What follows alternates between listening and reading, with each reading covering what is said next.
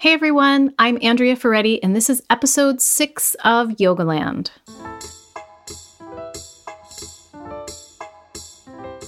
On this episode, I talked to Kathryn Budig.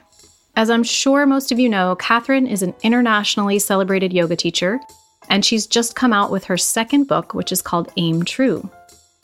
When I first met Kathryn about 10 years ago on a photo shoot that she was modeling for, I was blown away by how strong she was and by how adept she was at all of the poses that we threw at her. And now, a decade later, I'm equally blown away by how Kathryn has applied all that she's learned from yoga and put it into this inspiring book. She's really honed her message and now focuses on helping people with self acceptance and with creating their own positive life story and their own positive health story through her message of aiming true. You can tell that the book is a labor of love, and I was itching to talk to her about it as soon as I got it. So, in the course of our talk today, we discuss body image, we talk about how she learned to cook, her favorite and least favorite yoga poses, and also her advice for navigating social media if you're just starting out as a yoga teacher. Now, this discussion around social media has come up with every yoga teacher I've interviewed so far. So I hope you don't find it redundant on the podcast. It seems like something that's really important to address right now because everyone I talk to is feeling very passionately about it. So here we go. Enjoy the interview with Kathryn. Hi, Kathryn. Hi, how are you doing? I'm doing great. How are you? Good, thanks. Thanks so much for being here. I have to ask you the first most important question, which is how are your pups? Oh, they're so great. We just went on a walk this morning and it's hot, so they're all passed out and panting and happy right now. how many do you have right now? Two. Two. Aw. Yeah. I love that Ashi made an appearance in the book. She, well, she's she's the genius behind the brand, you know. How old is Ashi now? She's 10. Oh my goodness. We've been together for 10 years. Yeah. Well, I just want to say, you know, I emailed you like the night I got your book because I came home from work, I got it in the mail, I put my daughter to bed and like flipped it open thinking like, "Oh, I'll just look through it quickly." And I stayed up really really late. I couldn't put it down. I just love it. I think it's really beautiful. There are many reasons I love it. And some of them are just like the industry geek in me, you know, it's just it's such a gorgeous book. I know how much goes into creating such a lovely piece of work and it's really well packaged, like it flows really well. And so it's easy to read and it's a great resource. But I think that the reason I love it the most is because it really feels like you. I think that's actually hard to do in a yoga book. I mean, there's so many yoga books, and it just feels like it has your unique stamp on it. What was the experience like for you of writing the book? Did you have a vision before you started, or did it just kind of come out as you were writing? Well, I always knew that I wanted to write about Aim True, but I, I honestly had been meeting with publishers about just a straight up yoga sequencing book that I wanted to write. And the publisher that I ended up signing with, they were like, actually, we're really interested in Aim True. Can you tell us more about that? So that's what they signed me for, obviously. And I had a 30 page proposal for this other book and like two last minute pages for Aim True. So it's not like I had this amazing vision of exactly how I wanted the book to be formatted. It was just an idea. Mm-hmm. And so uh, I, I, just basically sat there and thought, okay, you know, how can I take aim true and apply it to all different forms of our life? How do we aim true everywhere in our life? Yeah. And so I looked at what's really important in my life and then started creating the table of contents that way. And, and that's really where where it took off from there. Yeah. Well, that makes sense because I think that's what's so nice about it is I mean, for me at least, it's it's not just a straight up sequencing book. And I think, you know, for for those of us who love yoga, it affects all the different parts of our life. So, you know, you start to explore different things. And like the, the part that for me that still stands out is actually the essential oil section. I could not travel without my essential oils. I always have at least probably three different ones with me at all times. Yeah. And do do you feel like they keep you healthy and it's like a mood shifter for you? I think primarily mood shifter for me because it's just there's smell association with certain well i mean obviously they medicinally help you as well but the first thing it triggers is my attitude. And then i feel like from there it trickles down into helping my digestion or helping me calm down or whatever it is that i'm using. Yeah that's cool. Okay so i want to talk more about the book but i'm wondering if first if you would share i've never asked you this and i've known you for a really long time just kind of what your early first experiences of yoga were like? Well, you know, I, I started practicing when I was in college and I didn't know anything about yoga. I just knew yoga was yoga. I didn't know there was different styles or anything like that. So by the time I got to YogaWorks in Santa Monica, which was, you know, the mecca of yoga, I, I felt really in over my head. And the first night of teacher training, Chuck Miller was doing theory on Friday night, and it was, you know, 80% Sanskrit. And I just felt so stupid and so out of place. And it wasn't until the next day when Maty started teaching the asana where I was like, okay, this is wildly difficult, but this is really interesting. And it was that slow process with the two of them who are so, you know, night and day different, but amazing. Getting all this beautiful philosophy from Chuck and this amazing physical practice from Maty. That's when I really started to transform because prior to that, I had taken yoga in college. I had gone to the Aquatic Fitness Center. I had taken some Ashtanga classes. I didn't even know it was Ashtanga. I was just doing yoga. Yeah. So it, it was so incredibly accidental. And then, you know, doing yoga in Santa Monica, California with people who've been doing it forever. It was just getting thrown into not just yoga, but a lifestyle. So that was like, oh, I guess I should be vegetarian now and I'm going to try this and I'm going to do that. And it was shocking how. It wasn't something that just happens in those hour to two hours that you're in the actual yoga studio. Ah, yeah. Santa Monica has for a long time been such, my sisters lived there for more than 20 years and it's I mean, yoga has just been like the bedrock of that community for so long right. because of Chuck and Maty. But yeah, it's funny. One of the reasons I asked you that question is it's just so easy to look at really experienced, skillful teachers and think like, oh, it must have always been easy for them. And, you know, must have just come really naturally. And, you know, usually that's not the case, especially someone who's a really good teacher and can like break things down in a way that people understand. Was there anything that was really hard for you at the beginning that might surprise people? I was horrible at handstand. wow. There was 40 of us in our teacher training, and I was one of the only two people who couldn't kick up in a handstand against a wall. Yeah, no balance, just like straight up couldn't even kick up into the pose.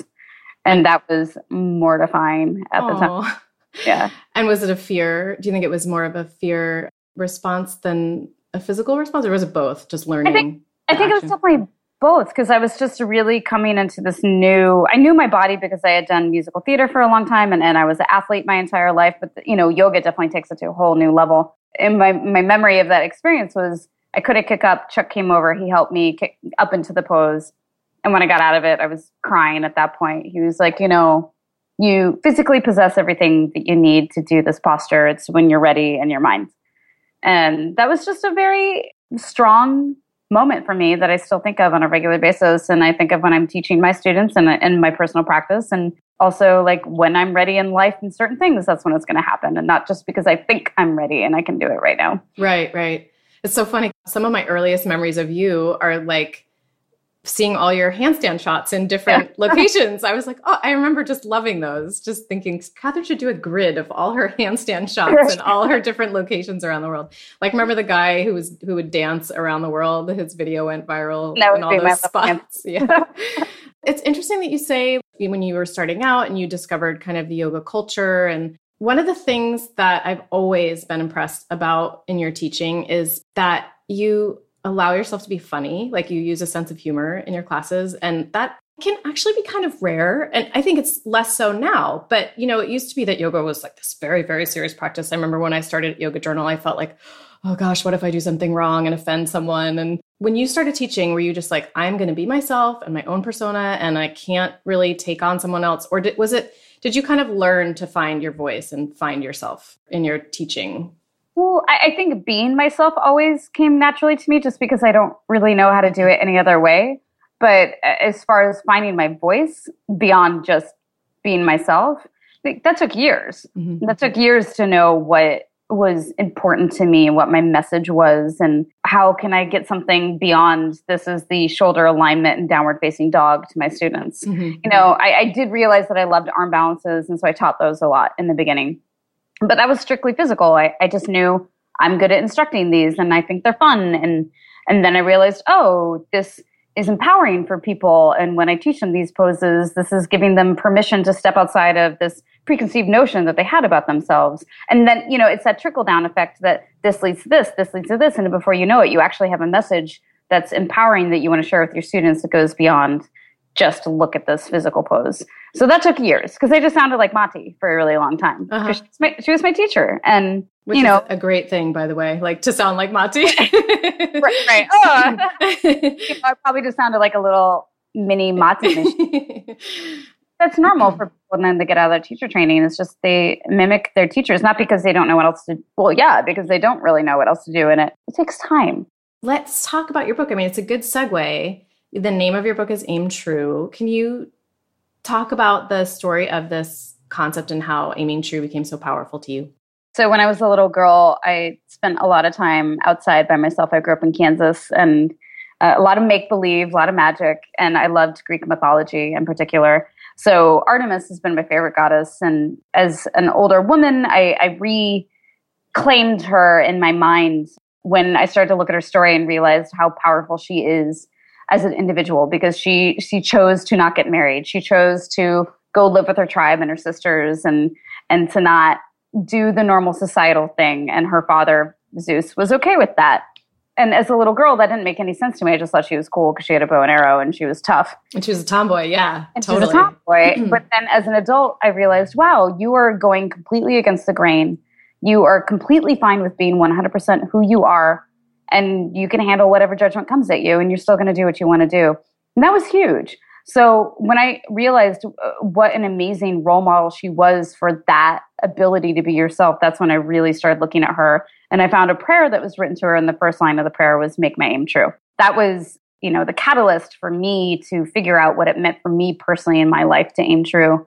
And then once I found that out, and it started working really well for me as a teacher, of course, I thought, perhaps this is something I could offer to other people because it's working so well for me.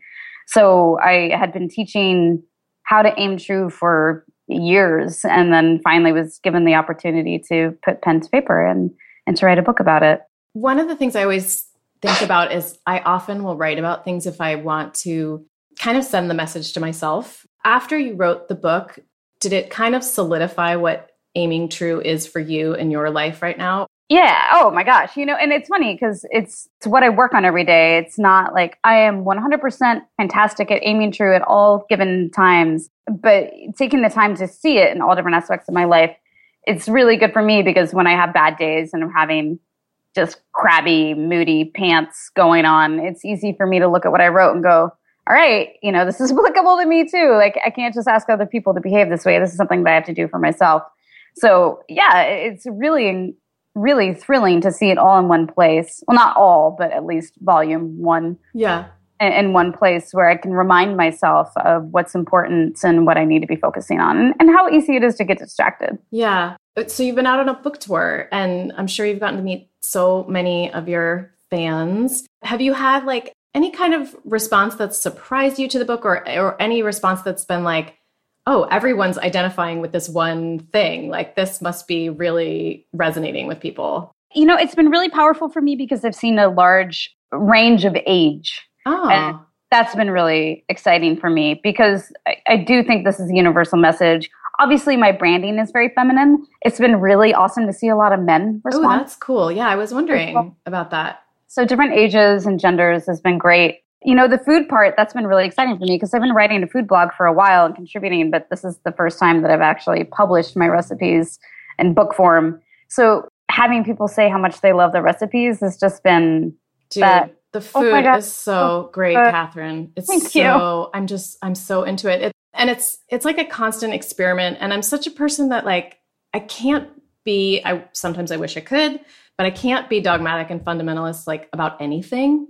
Mm-hmm. But there's just like, okay. I know, I know. But sometimes I just think it would be so much easier if I could just be like regimented, but it's just not how right. I am. Right. Um, I get too bored and, but I feel like just like the general principles of eating whole foods, anti inflammatory diet, figuring out what works for you, enjoying your food. Like, I just totally love your message and. I really appreciate it. So, one of the things you talk about is you had the American diet that so many of us had, which is like, you know, eating the mac and cheese, the orange kind, and like yeah. Miracle Whip and all that stuff. So, what shifted? Like, how did you learn to cook? You, you know, you, you talk about how it wasn't just like an inherited thing. We can all learn to cook. How did you learn to cook? Well, it definitely didn't come from my parents. And I mean, I love my mom, I love my dad, but they very, very basics when it comes to the kitchen. And my high school boyfriend, both of his parents loved to cook. So every time I would be over at their house, they would teach me, you know, how to make rice. I didn't know how to make rice. I was like, oh my God, why is this rice so good? And so they, you know, teach me how to properly make that. Or his father taught me how to make a meat sauce. And that Nice. became a staple that I made in college for my friends all the time when I make pasta. Uh-huh. And so they gave me all the basics. And then by the time I went to college, I was the only one who knew how to cook. So I ended up cooking for all my roommates because I had the, the very basic tools. And so I learned through experience. And then by the time I got to Los Angeles, I was in the health world. So I was getting all this knowledge from nutritionists and yogis and, and fitness. And I started working with Giada De Laurentiis was one of my private clients. And I would talk about food with her every single day. Nice. So I learned so much from her That is an And- amazing person to learn from. you know, I dated a chef for a while. I, sadly, Oh. that that didn't work out as long as I needed it to. you know, and then just self-taught. I have tons and tons of cookbooks, and it's just sheer passion. I travel for a living, so I've been really fortunate to taste all these different cuisines and and backgrounds, and then I try to come home and figure out like how can I recreate that in in my kitchen with my spin on it. if you were talking to someone who, you know, wanted to get healthier, but just like busy life, busy job, all of those things, and, you know, doesn't have a lot of experience cooking, where should they start? Well, I put a, a five day purification process in the book actually for people like that. And I didn't want to create it for yogis who are already really good at cleansing and being healthy. I really thought about someone like my father when I put together this process. My, my father, who's in his 70s from Nebraska, what would he actually take the time to eat? And so, you know, it could be something as simple as cut soda out of your diet. And instead of having soda every day, have a kombucha or have you know, a bubbly water with lemon in it or something along those lines. And that may not seem like a big deal, but if you're drinking soda every single day, that's huge. Right. Like just the simplicity of cutting a sugary beverage or just drinking water instead of all these other sugary beverages during the day. You know, starting with something like that and see if you can do that for two weeks. hmm You know, don't worry about anything else. The next step would be, you know, I, I talk about trying to cut processed food out of your diet. And you don't have to go home and cook some super elaborate meal. Like you could make a huge pot of quinoa and then keep it in your refrigerator and have that for several days. And then just cut up some fresh veggies or some protein or whatever it is and poop, put that on top, add a sauce, and you're good to go. Totally. And you know, a lot of it is just prepping, or when you get back from the grocery store, clean your veggies right away, cut them up, have them ready to go. yeah. That way you don't look at it like, uh, it's so much work. Just do it. Yeah. Have it ready, and then it's go time. So whatever it is that makes you feel less lazy Yeah. and accessible. Yeah. The Sunday night prep is so vital. Like, make yourself a pot of lentils. Yeah. Have, have one good salad dressing, you Mhm. know, a type of goat cheese that you like or something. And just like you said, just mix it together. That's been Totally. huge for me. Yeah. Yeah.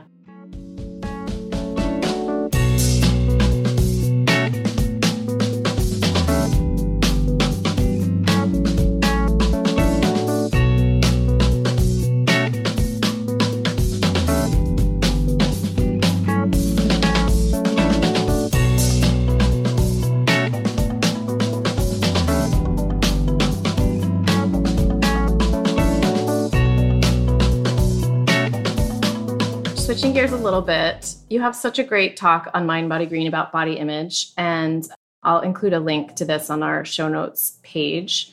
You know, this is an issue that's like so dear to my heart too, because I have my own raft of issues, like so many of us do.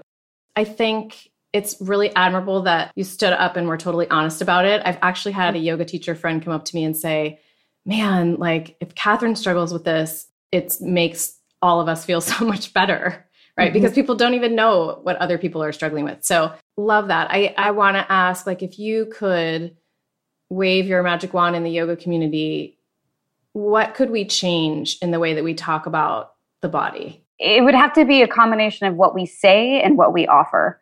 And I think because the community has turned into such a visually oriented platform now, that's where a lot of the problem is. Where I was actually joking about this the other day, where I put up a picture of me in a bathing suit at the beach, and I'm happy with my body overall. Like, I, I definitely have days where I feel like I feel good, I feel confident, and then the next day I'm like I feel like a fat cow and I Yeah. don't know what to do about it.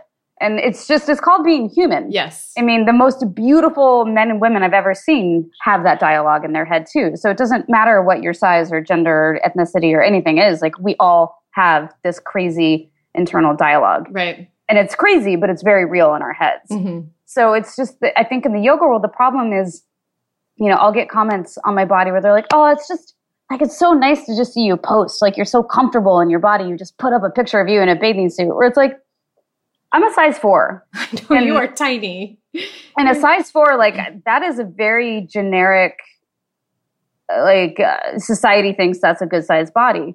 But you go to the yoga world and a size four all of a sudden is huge. And if my size four body, which is very tiny compared to the rest of the world, is all of a sudden viewed as something that isn't tiny in the yoga world, we're doing something severely wrong. Right. Severely, severely wrong. Because if I'm made to feel big, like I can't imagine what anyone who's bigger than a size four is feeling. That's utter bullshit. Right. You know, and it's it's wildly frustrating. And I'm not saying that all these beautiful women with these beautiful bodies that wear very little outfit and do these amazing poses shouldn't be posting.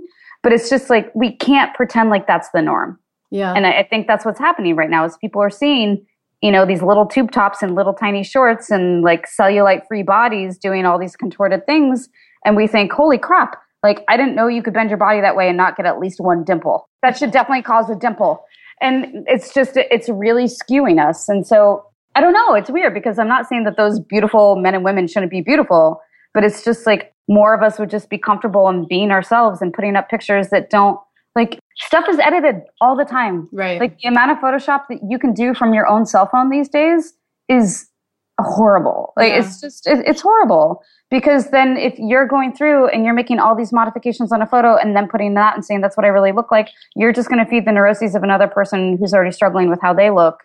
And it's like go ahead and put up a picture where you have cellulite or go up and put a picture where your stomach is completely flat or you don't think it's flattering but it's still a great pose. Like that's what the world needs more of is people just being like this is me and I look really good yeah. you know, this is really, really good. And I think people like Jessamyn Stanley, what she's doing right now, uh, she's just unbelievable. Yeah. Un- unbelievable. She's such a powerhouse. And, and I want to see more men and women embracing who they are and not feeling apologetic about it. Yeah, you've been such a supporter of that. And I, I really, again, you know, I appreciate it. Having worked at Yoga Journal for as long as I did, I think I unwittingly became a part of this idea that, and it was like probably because of some of my own unconscious inner self loathing, right? Like I became a part of this idea that a really muscular body or a really toned body or I mean I don't I don't want to say thin because we that really actually wasn't something that we tried to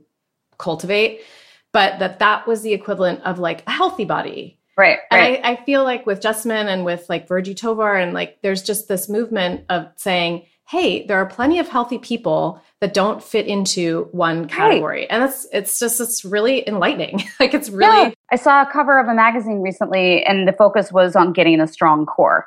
And of course, it was a you know probably 25 year old white woman with really great abs on the cover of the magazine, and I just was like, that's wildly frustrating. yeah. And I mean, yeah, she had a beautiful, beautiful abdominal area. And I'm not saying like, oh, you suck. Like, good for you. You look great. I mean, why do we keep telling people that that's what a healthy core looks like? Right. That's Right. ridiculous, you know? And some people are just naturally soft. Some people are naturally ripped, but it's just like we keep saying this is the only way that a core looks healthy or this is the only body that looks healthy. Like, no wonder people are freaking out about the way they look on a regular basis. Yeah, and actually, I don't have the study at my fingertips, but I can try to find it for the show notes. There, the study studies show that when women are shamed about losing weight, there was a study where there were two groups of women, and there was a control group, and they were just given a positive mindset about weight loss, like things that they could do to be in a healthy weight range. And then the second group was shamed about weight loss. And that group had a much harder time adhering to healthy guidelines because mm-hmm. Shaming doesn't work. It, it like psychologically, it's just not helpful. So if you're going to only include really a certain body type, then probably only that type of person is going to be helped by that Right. media, which Right. is just really interesting. But you know, it's just such an important issue because in all facets of life, like the whole social media issue and photography issue. And of course, you know, like I said, I mean, I come from a magazine background. Like that was the origin of color correcting, right? Like right, right. getting rid of wrinkles in shirts and then getting rid of a few wrinkles in the right. chest area or getting through and you know, oh, I've had all my freckles photoshopped off before. Oh wow, yeah. Where I'm like, what? But I have freckles. They're like, but it doesn't look good. But like, but that's what I look like. Yeah, yeah. Since social media is not going to go away anytime soon, we just somehow have to get the message out that like it's okay to look at a beautiful picture and it's okay to want to look beautiful in a picture, and what you see in real life, beauty is so different. Like seeing like a range of expression is beautiful in real life and seeing a range of bodies is beautiful and not that those things aren't beautiful in social media but just if it's dominated if the com- commercial world is dominated by one type we have to remember like it's just not real life right. somehow i don't know how but i do worry you know like i just i think about the next generation and just just how are we going to help them discern between what's real and and what's not i don't know of the answers. They're real hard. yeah. It's like switching gears slightly to a kind of a funnier take on this topic. How did you come up with the term meat suit? Oh my gosh. Um, there is this show that I absolutely love, and I'm going to sound like such a dork, but it's called Supernatural. It's about, it's like ghosts and demons and, okay. and, stuff. And, and the demons on that show, they inhabit human bodies and they call the bodies meat suits. And so I was always like, ah, meat suits. But then I really started thinking about it in terms of, oh, actually, this is a meat suit. And yeah. it, this meat suit, fortunately, doesn't encompass a demon, but, it, you know, encompasses a soul. And so I started thinking about that in terms of when I'm talking about body image issues is like, that's how simple this is. This is a meat suit that, as gross as it sounds, is decaying every single day slowly. And yet, the one thing that's staying really powerful is the spirit that inhabits it and right. makes us alive. And yet, what do we focus on? We focus on the casing instead of what is animating it. And now it's like a kind of funny term that I use when I'm talking about it, but it helps people to like really understand, like, oh my gosh, I'm spending all this time worrying about a superficial part of my body or superficial aspect of who I am. And it's a good wake up call when yeah. people see it that way. It's a very, very effective metaphor. it is because when you think like, I have a meat suit and that person who I, you know, suddenly feel like envious of or whatever is they have a meat suit too like it's that whole you know not identifying with like you said not identifying with the body so much what what would you say is one of the more difficult aspects of your practice these days just straight up doing it yeah um time I, right yeah you know because it's just i feel like i have so little time for myself period anymore that yoga asana does not appeal to me in the way that it once did mm-hmm. and it still feels good. And I still do poses where I'm like, oh, I love double pigeon. I love legs up the wall. Sun salutations feel nice. Like a handstand here and there is exciting. But like to do a straight up, full blown, well rounded asana practice for me these days, it's hard because if I'm doing something and I get free time, I want it to be really stimulating to mm. me. And I've been doing asana for 15 plus years now. So it's not like, oh, I'm so good at that I don't need to learn anymore. It's not that. It's just I have that kind of personality that constantly needs to be stimulated and and challenged. Mm-hmm. And I don't have a senior teacher here and it's really really hard and if I had someone that I could regularly go to that was deeply inspiring me, I'd probably be speaking differently right now, but I don't currently have that. So the yoga practice right now it's it's modified, but it, it's truly I do it strictly to feel good. Yeah. So, what are some of the other modalities that you draw from these days to for yourself? inspiration for the classes?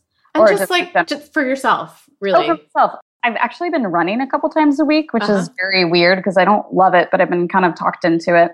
So I run a couple miles a week outside, and then I do martial arts. I do Brazilian jiu jitsu and sparring and kempo karate. And then I'll I like little like circuit training stuff. I think that's actually kind of fun, where mm-hmm. it's like 10 seconds of this, 30 seconds of that. Like mm-hmm. that's whatever I can to get my body keep up guessing. Yeah. Yeah. Yeah. Yeah. If someone were to look at your legacy, what would you most like for them to take away from studying with you? I think the absolute most important thing that I want people to take away would be the the confidence and comfort to be themselves and and to be truly comfortable with who they are and not feeling the need to be like someone else to reach a certain level to feel like they've actually become accomplished to like truly stand where you are and say, this is my choice. This is what I want. I don't care what you think about me. Mm-hmm. You know, hear me roar. Yeah. You've become such a popular teacher over the years. Do you feel like there are hard parts of putting yourself out there that people might not expect in terms of you being yourself?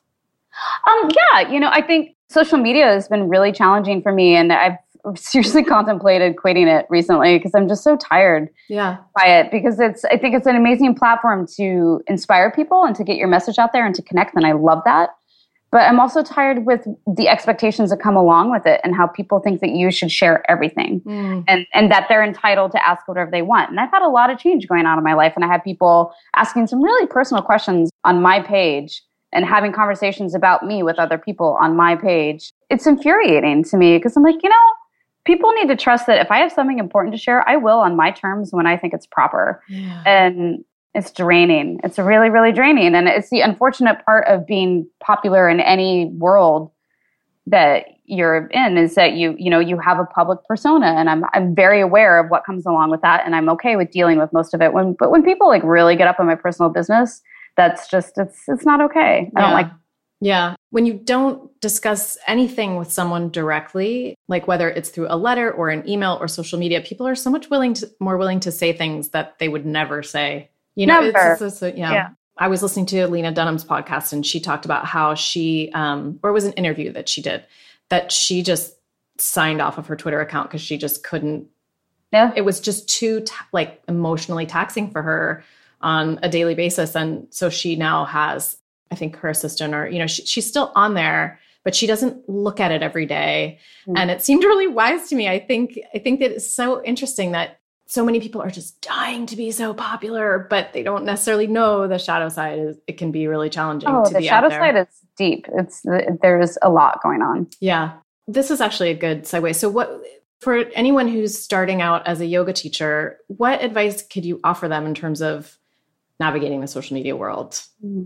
You know, I, I, just to be patient. I, it's like what you said. People are dying to be popular, and I, I, don't see people trying to be good at their craft anymore. They're just trying to be popular, mm, mm-hmm. and they're trying to be famous. And that's what Maty used to ask all of us: is do you want to be a popular teacher, or do you want to be a good teacher? And truth be told, I think you can do both without a doubt. But you have to be good first if you want to become popular and I just see people like, this is how you can be really successful on social media, and this is how you get more followers. And it's like, F that. Mm-hmm. Like, it's not about getting more followers, it's about putting really good content out and whatever your craft is. Yes, you have to use it to promote yourself. It, it, in this day and age, it's almost impossible to not. I mean, that's how you promote workshops and classes and this and that. Yeah. It's it's necessary, but like, don't be ruled by it. It's really messing up people's egos and self perception and and be careful with the comparison game too. I fall guilty of that all the time, and I have to really reel myself back in and be like, why am I looking at pages that just frustrate me? Why am I doing this to myself? Now I feel bad. Yeah. Now I'm in a horrible mood. You know, so you know, focus on your offering and what your message is and, and don't be constantly being like, well, she got more likes than I did, and it's the same kind of thing. Like, don't just don't do that to yourself because it's going to completely knock you off of what your mission is. Yeah. I wrote this little note to myself, like when I was reading your book. Do you, have you heard of FOMO? It's, yes. Um, okay. So yeah. fear of missing out. And it's like specifically, you know, came up around the internet and around comparing yourself to someone else's like Facebook photos or whatever it is.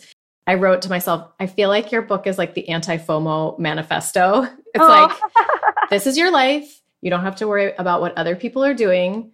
We're all unique and beautiful and lovable, and we all have something to offer. And this is your roadmap for helping you figure out what it is. Hmm. Yeah. What's that? The yeah. anti FOMO manual. the anti FOMO manual right here. So I want to do just like a lightning round of questions. Ooh, okay. What is your least favorite yoga pose and why? And what's your most favorite yoga pose and why?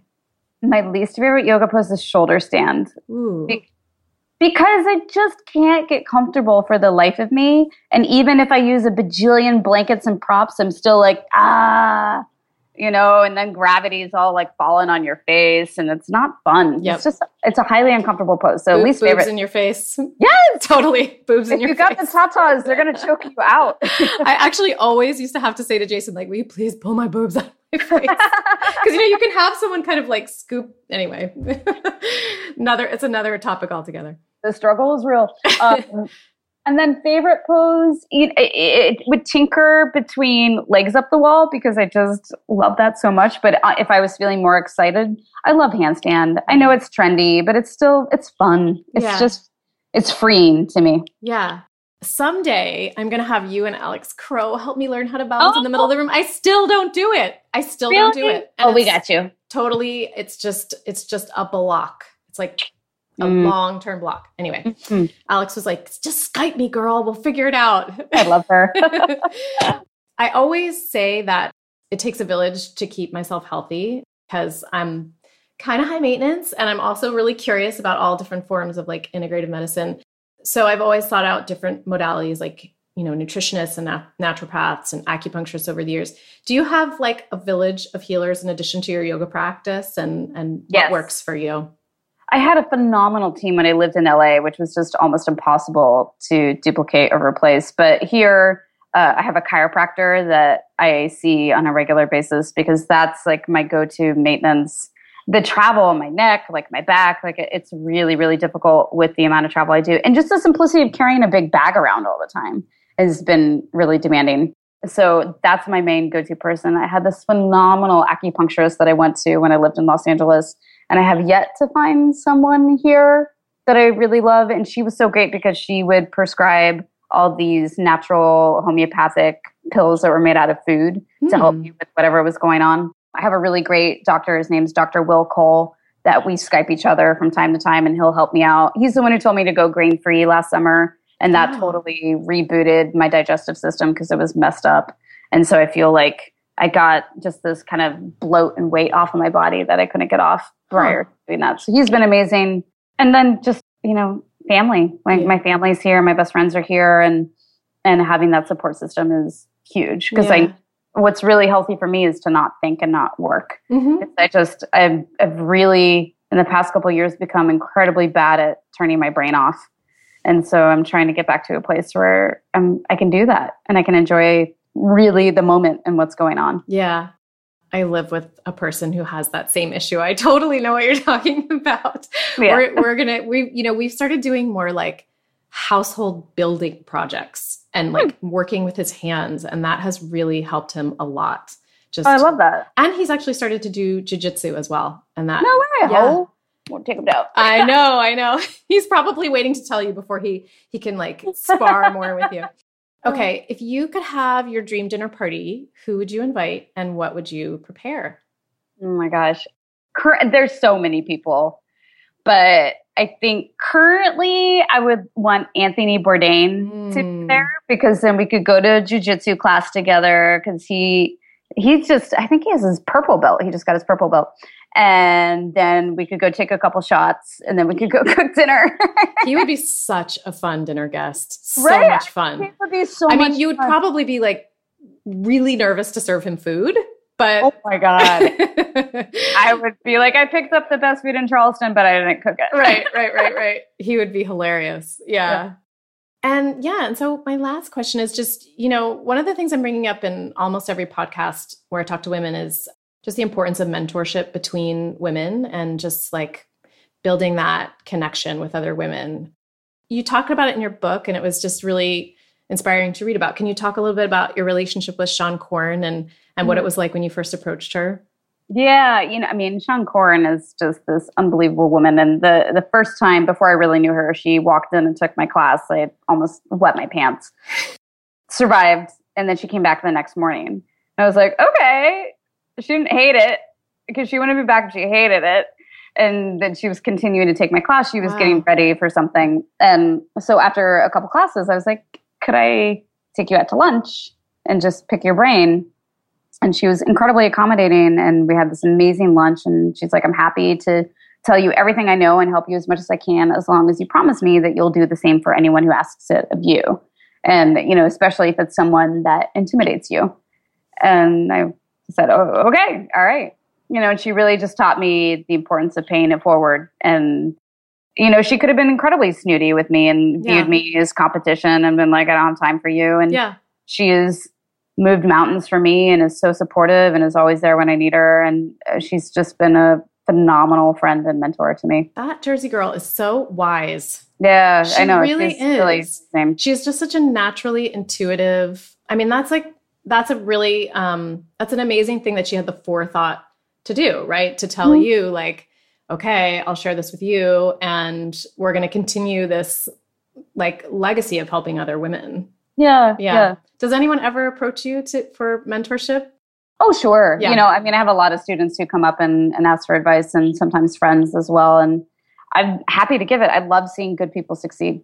Yeah, it does make you feel good when you like get into that mindset of like there's room for all of us. Everybody. Yeah. Yeah. Yeah, totally. truly. Totally. Well, that comes through a lot in your book too. So thanks so much, Kathryn, for talking Uh-huh. today. Let me know how you're doing. well, thank love, you. I love you so much. I love you too.